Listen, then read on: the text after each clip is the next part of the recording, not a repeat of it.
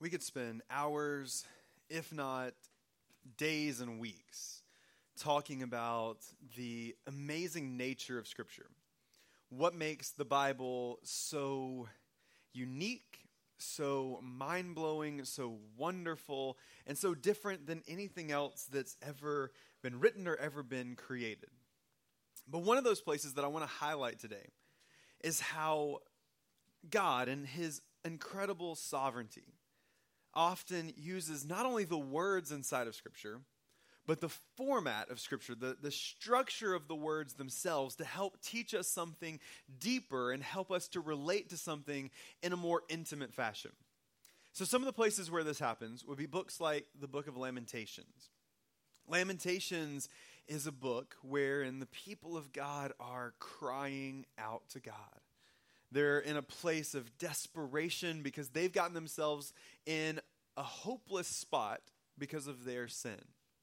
And as they're crying out to God, these words that are inside of Scripture for us to read and consume, inspired by the Word of God, are formatted like a funeral dirge, like a funeral song. It's a song of death and destruction used to help us understand the despair of the people of Israel the book of Hosea that tells the story of a prophet who married a prostitute to give an example to the people of Israel how they were treating God, running around on him, being with other gods, looking to other places besides him. This really desperate book is written in parts and formatted like a official divorce document. And it's written in a way to where the people would not only see the desperation in the life of Hosea, but even in the structure of the book itself, they would realize how serious what they're doing is to God. Even the Ten Commandments, something that most people are very familiar with inside of Scripture, are not just 10 random lists of rules, but they are written and structured in a way that reflects these ancient treaties that would be made between two parties one kingdom that came in and conquered another one would give these treaties that would define the relationship between the two nations going forward. And so the people would recognize when they looked at and saw the Ten Commandments that these aren't simply rules, but this is God saying, I conquered you out of Egypt. I came in and looked face to face with the greatest king in the entire world, and I won the victory for you. And now, because of that, you're my people, and I'm going to set the standards for how this relationship works. And so, in all these instances, God not only uses the content, but the construction of the words to help us understand what He's trying to teach us. And in Genesis 1, we see maybe the most amazing example of that in all of Scripture, where we see God as author and storyteller more than some just distant inspiration for what the people were writing. We see God use not just what the words are saying to teach us about his nature and the creation of the heavens and the earth, but the structure of Genesis 1 itself reveals to us this amazing God. If we just look at it, Genesis 1 is very uniquely organized. And we'll talk about some of the structure and the order as we go on later in this sermon, but I just wanted to point out some of the really amazing things. In Genesis chapter 1, God uses repetition to help us see that He is a God of order. Things are repeated over and over again, and there are parallels all throughout this chapter. And so, just the word God alone is repeated 35 times in the book of Genesis. The phrase, it was so, is repeated seven times. The phrase, and God saw, is repeated seven times. The phrase, according to their kinds, is repeated ten times. And the phrase, and God said, is repeated ten times.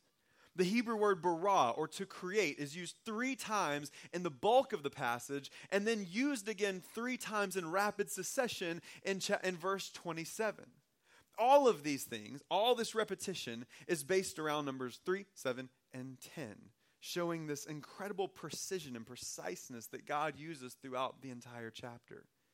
But not only is this a chapter of incredible order and structure, this is a chapter of incredible beauty. We see on each of these days of creation, as God uses this week to help us understand his mind and his heart and his pattern, we also see incredible, vivid pictures of God creating and separating waters and the world bringing out plants of various kinds into the world. And we see incredible beauty. And even in this chapter, in verse 27, we see God use poetry to describe his creation. And so, this entire structure in this one chapter reveals to us so much about the nature of God. And so, we can take the content and the construction and piece those things together to learn incredible things about who God is. Because He doesn't simply want us to know that He created, but how He created. To see the care and the wonder and the awesomeness of His creative act. And he does so not only in what he says, but how he says it. And so this morning, we're going to look at the words and the structure of Genesis chapter 1.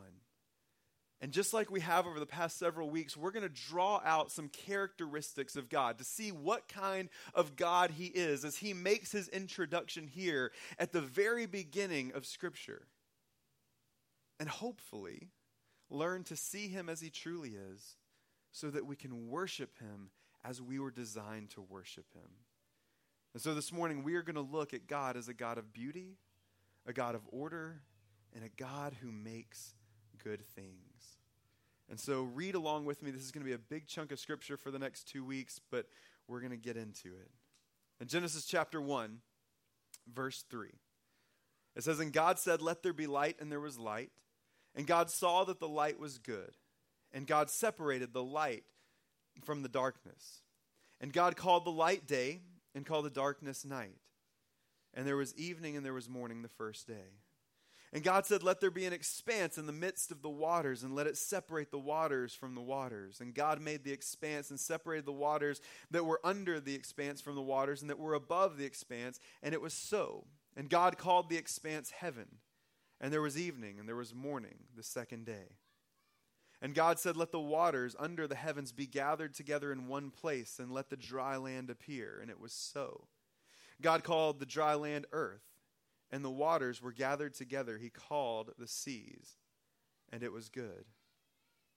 And God said, Let the earth sprout vegetation, plants yielding seed, and fruit trees bearing fruit in which their seed, each according to their own kind, on the earth. And it was so. The earth brought forth vegetation, plants yielding seed according to their own kinds, and trees bearing fruit in which their seed according to its own kind. And God saw that it was good, and there was evening, and there was morning the third day. And God said, Let there be lights in the expanse of the heavens to separate the day from the night and let them be for signs and for seasons and for days and for years. Let them be lights in the expanse of heaven to give light upon the earth. And it was so. And God made two, two great lights the greater light to rule the day, and the lesser to rule the night, and the stars.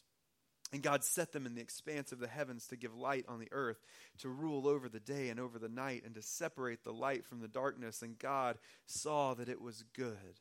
And there was evening and there was morning the fourth day. And God said, Let the waters swarm with swarms of living creatures, and let the birds fly above the earth across the expanse of the heavens. So God created the great sea creatures and every living creature that moves, with which the waters swarm according to their kinds, and every winged bird according to its kind. And God saw that it was good, and God blessed them, saying, Be fruitful and multiply, and fill the waters and the seas, and let the birds multiply on the earth. And there was evening and there was morning the fifth day. God said, Let the earth bring forth living creatures according to their kinds, livestock and creeping things, and beasts of the earth according to their kinds. And it was so.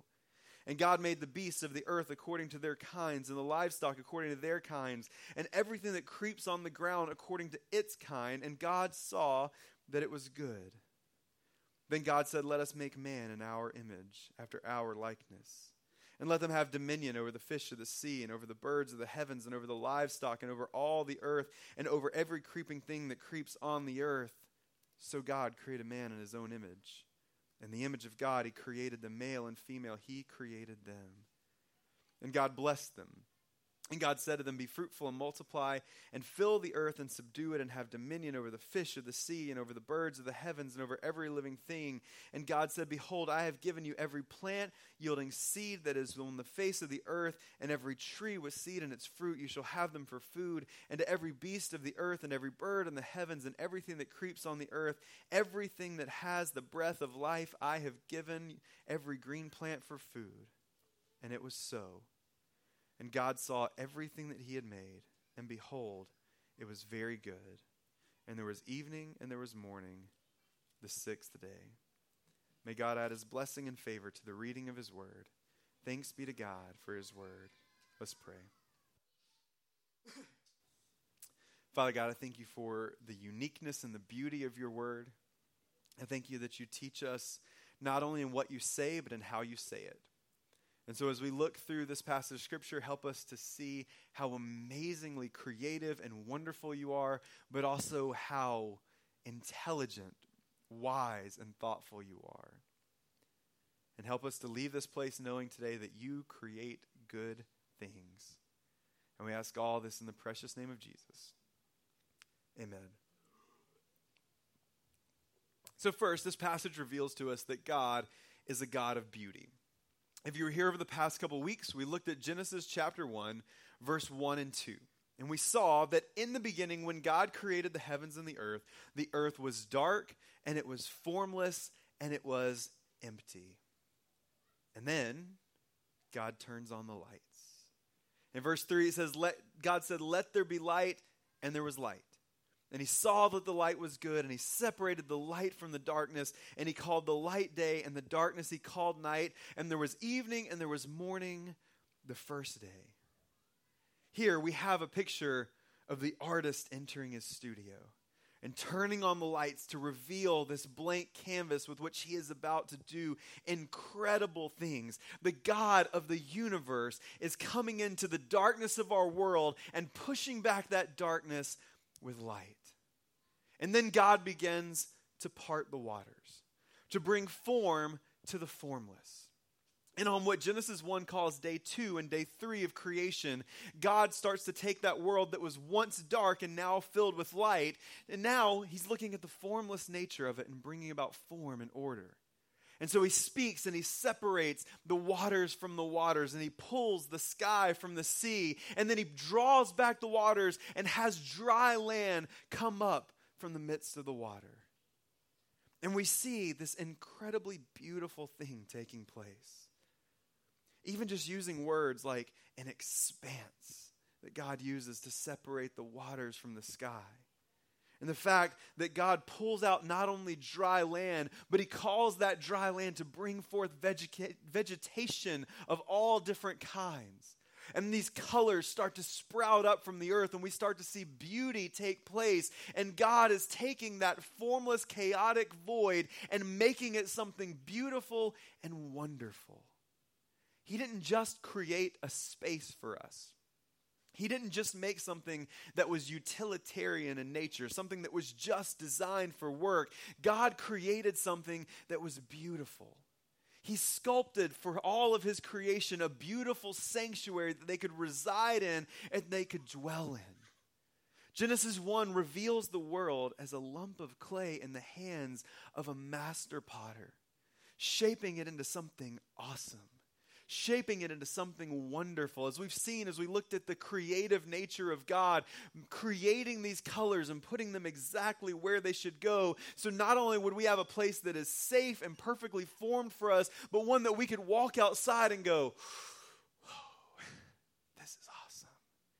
And to see the beauty of everything that God creates.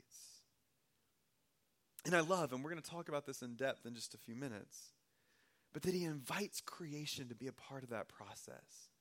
He says, Let the earth bring forth these plants of various kinds, and let them have with them these seeds that are after their own kind, so that they can make more. And so, God is calling all of creation to join in on this process of beautifying the world that He has created.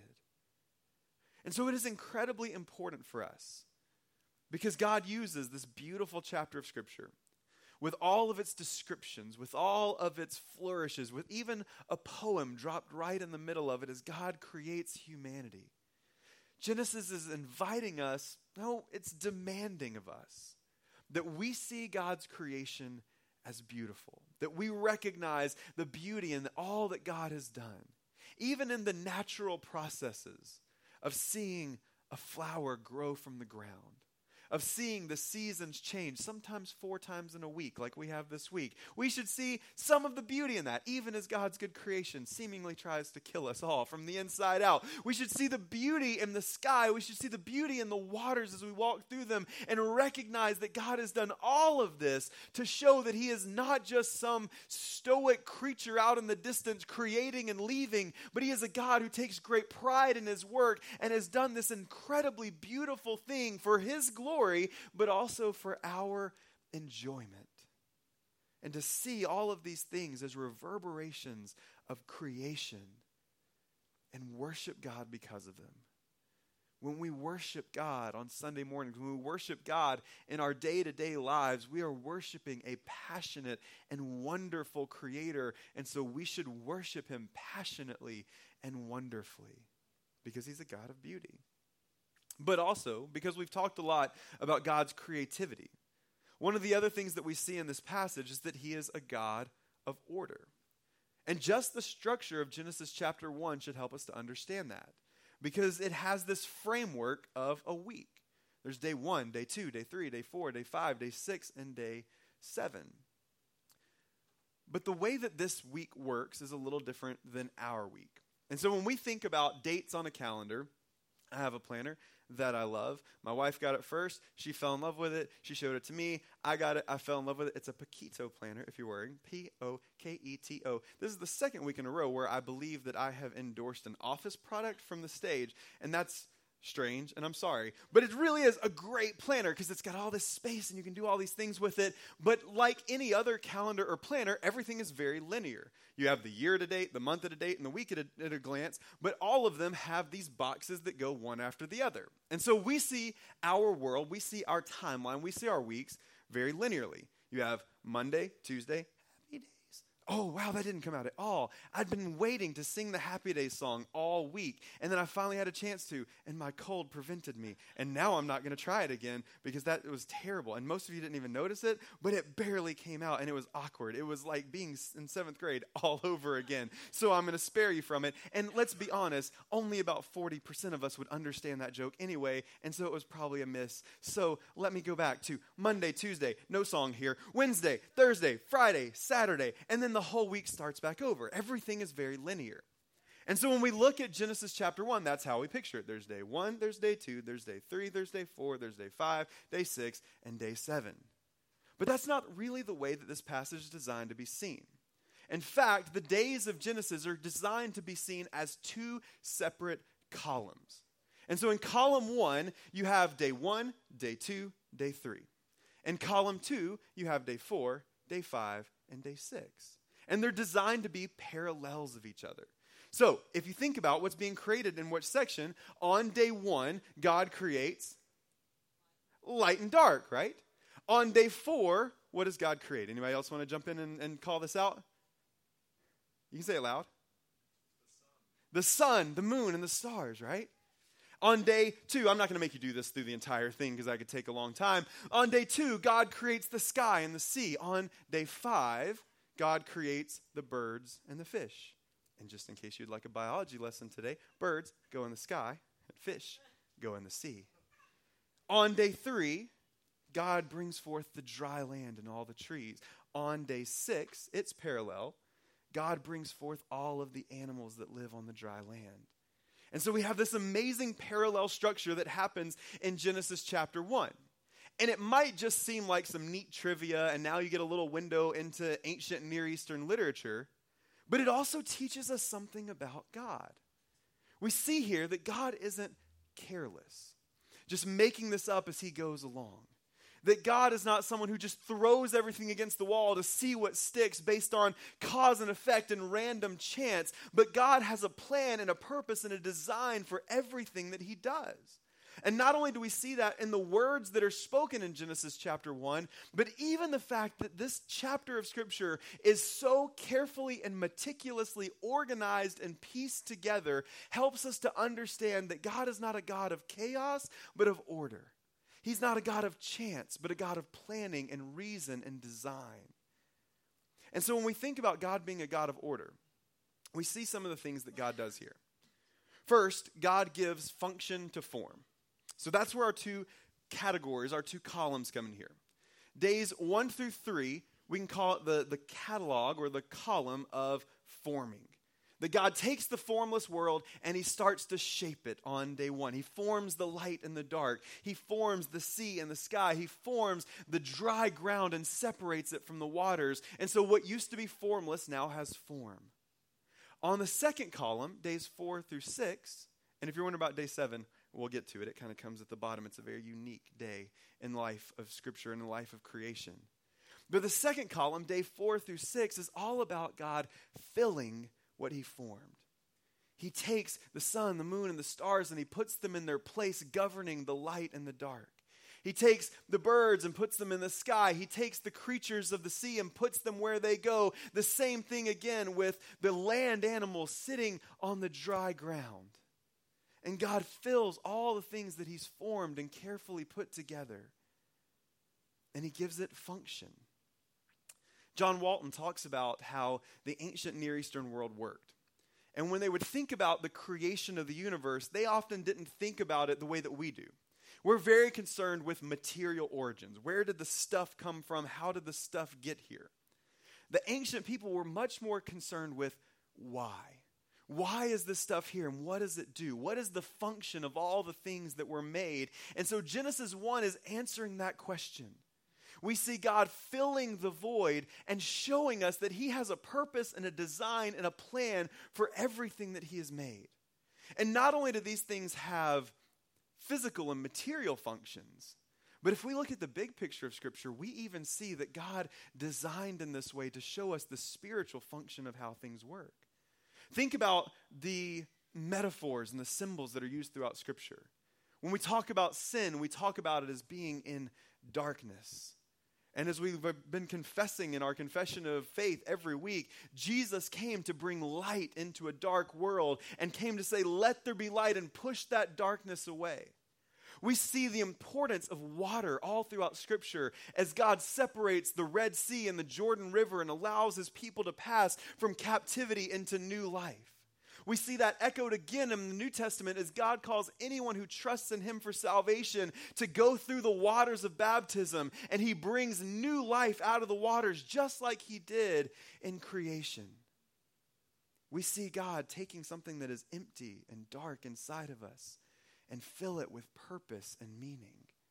And so Genesis 1 shows us that everything that God has formed has meaning and has purpose. The sky was made to hold the birds. The sea was made to hold the fish. Everything that God does, everything that God created, He formed it and filled it with life and gave it meaning, gave it purpose, and made it functional. And so we can rest assured that God does nothing without meaning, that God does nothing without purpose. If He put this much design into one chapter of Scripture, this much purpose and function into words on a page, imagine how much more he gives to those of us that he created in his own image. But we'll talk about that next week. We also see that God delegates. Not only does he give function to form, but God delegates, which is crazy to think about because I have trouble delegating and I'm not good at many things. Most of us have trouble delegating and trusting other people with things that we know have to get done. And yet, here's the God of the universe who can do all things, who has no limits. We've already talked about him having awe inspiring, unlimited power to create everything out of nothing. And yet, this God decides to share his work with his creation. Meredith Kline, who was a, a great theologian and scholar of the Old Testament, talks about those two columns in Genesis 1, and he divides them this way.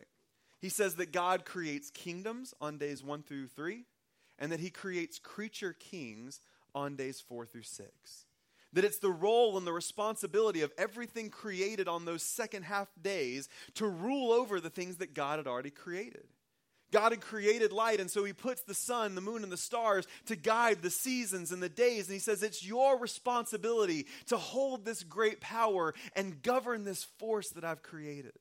The same thing with the birds and the sky and the fish and the sea. And then he comes and he gives ultimate responsibility and delegation when he creates humanity. And he says, You are going to be my vice regents. You are going to be my managers, my stewards, my caretakers of everything that I've created everything on the earth and below the earth and above the earth. I am giving it all to you so that you can rule over these things.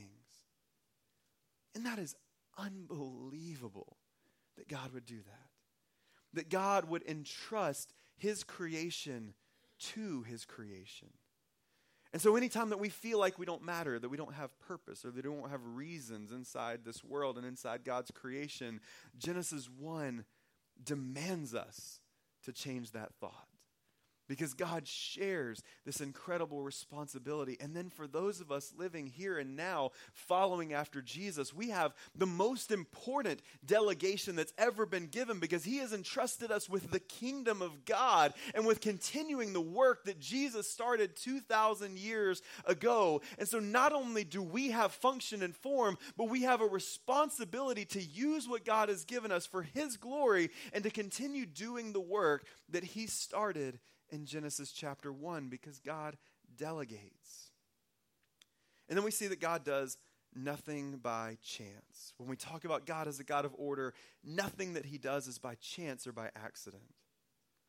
A few weeks ago, we saw that Genesis 1 begins with a confrontation, saying, In the beginning, God. And there's really only two ways to go from there either yes or no, either I believe or I don't. And so Genesis puts us in direct conflict in the midst of two worldviews. Either there is a universe that is impersonal and blind, that's created by a series of cause and effect reactions, random chance and circumstances that have led us to where we are now, or there is a God who is all intelligent and eternal and has existed for all time and beyond, who has a plan, a purpose, and a design. Genesis says now it's time to make your choice. Genesis 1, in both content and form, declares that this universe is not an accident, that this world in which we live is not chance. It's not random, but it was designed and guided by the hand of God, using his creative imagination and the forces of nature that he put into place. He brought this universe in to existence. And he does nothing by chance, but he has a purpose and a plan and a process for everything that he does. We've seen passages of scripture over the last few weeks that remind us that in the beginning is only the beginning for us that God has existed for eternity past, and that He had a plan before the foundation of the world how He was going to create us. He knew that we were going to fall, that we were going to sin. He knew how He was going to save us. He had an exact moment in history when He was going to send His Son into the world to bring in salvation. And Paul even goes further, saying, not only that, not only did He know us and love us, but that for those who follow Christ, He designed good works for us to walk in before He designed the ground, before he laid the ground for us to walk on. And so he has had a plan and a purpose and a design since long before this world was created. And this is a call to trust in God. Think about the original audience of this text. They're getting this love letter from a God they didn't know very well. The people of Israel had been in captivity for 400 years. And before that, there were only a few generations of people that were actively serving and loving this God. And so Moses came in and he's telling them about this God that they were not very familiar with. And so now he's revealing all of these things and he's asking them to trust him to lead them out into the wilderness and to lead them through a wilderness, to take them to a land that was not their own. That if you were with us when we studied the book of Genesis several years, or excuse me, Joshua several years ago, a lot of the people, when they saw this promised land, it did not look very promising for them. But God is saying, listen, I don't do anything by accident. I don't do anything by random circumstances. You can trust in me because I have a plan that is far older than you, far older than humanity, far older than this world. I don't do anything haphazardly. I don't do anything without thinking it through. I don't do anything without a plan. And so you can trust me with the seasons of your life, even the ones that don't make sense, because I am not a God of random chaos, but a God of order. So he's a God of beauty and a God of order, putting those things together. And when we add those two things up, we find that he is a God who makes good things. Scripture tells us that every good and perfect gift comes from God, and creation is no exception. And when we look at the character and the nature of God on display through all of Scripture, we see that He is a good God in the truest sense of that word. And because He is a good God, He can only create good things. And every day, as God goes through this week of creation, He looks at what He made and He grades it. Every day He says, This is what I made, and it was good. Well, every day except one. There was a great 20th century prophet who spoke these words that are relevant and relatable when he said, I hate Mondays. The prophet was Garfield, in case you were missing it. My dates, my, my references are a little old today. I'm starting to reveal some age, and so I'm sorry. So, just in case you missed that window, Garfield said that. And we started to think maybe God also hated Mondays because if you look through this passage of Scripture, you'll find on day one, God looked at what He made and said it was good. On day three, same thing. Day four, same thing. Day five, same thing. Day six, same thing. God looked at everything that He made and said it was good, but somehow missed day two, which we could believe that maybe there is something inherently wrong with Mondays. But that's not really what happened. Really, it looks like God just looked at the fullness of his forming when he created on day two and day three, shaping the entire world, and lumped all of that in together with the wholeness of the world being formed and filled, and said that it was good. Every single time that God created something and made something, he not only made it to be good, but then he went back and he checked his work. And he looked at all that he had made and he gives it the stamp of approval, saying it was good. Until finally, on day six, God created us and he looked at all that he had made, the totality of what he made, and he said that it is very good. Looked over by its creator and sealed with a declaration that he made it the way that he wanted it to be made, and it was good. You see, Genesis 1 in both its words and its structure. teaches us a theology and a worldview, a way to see God and a way to see the world and everything in it. We learn that God is good and He is a good creator and that He creates good things. And because He created the world, we start to understand that matter matters all that we've learned about God, even just now that we're just a few verses in to this incredible passage of Scripture, help us to understand that He is good and passionate, creative, a God of order and a God of beauty, and all of these things are wonderfully designed by Him. But so often we fall into this unfortunate category of thinking that all of this material stuff in the world just doesn't matter.